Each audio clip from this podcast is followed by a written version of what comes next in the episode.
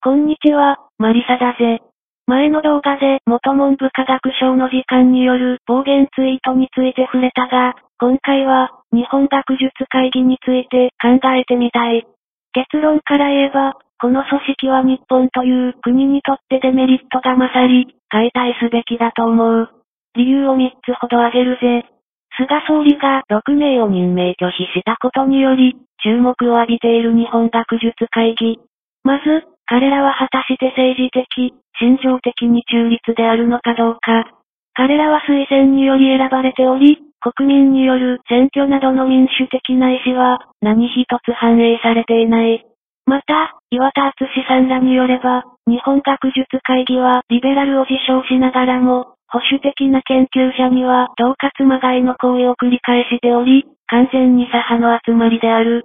それもそのはずで、吉田茂元総理の時代から、この組織は共産主義の牙城なのだ。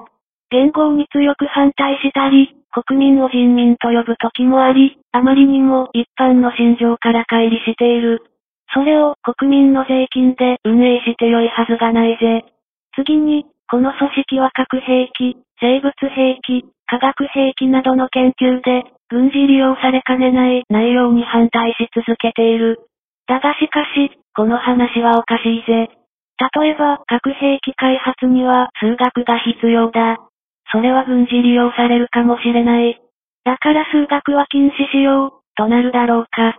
そんなわけない。科学におけるワクチン開発も、日本が遅れを取ったのは、日本学術会議などが特定の研究分野を邪魔しているからである。最後に、この組織は何のために存在しているのかが根本的に謎である。大学教授などが天下り的に利用しているのだとすれば、せめて何のために必要な組織なのかを国民に説明すべきだぜ。学術の中立や公平性にはデメリットであり、研究分野についてもデメリット、しかも透明さにかけて、存在理由すらわからない。日本学術会議は利権集団であり、しかも政治的には左派で固まっている政治組織である。日本の学術の未来のために、解体すべきなのだぜ。解体しないまでも、せめて半数は保守派の学者を入れるなどはすべきで、それができないならば、組織として腐敗が極まっているぜ。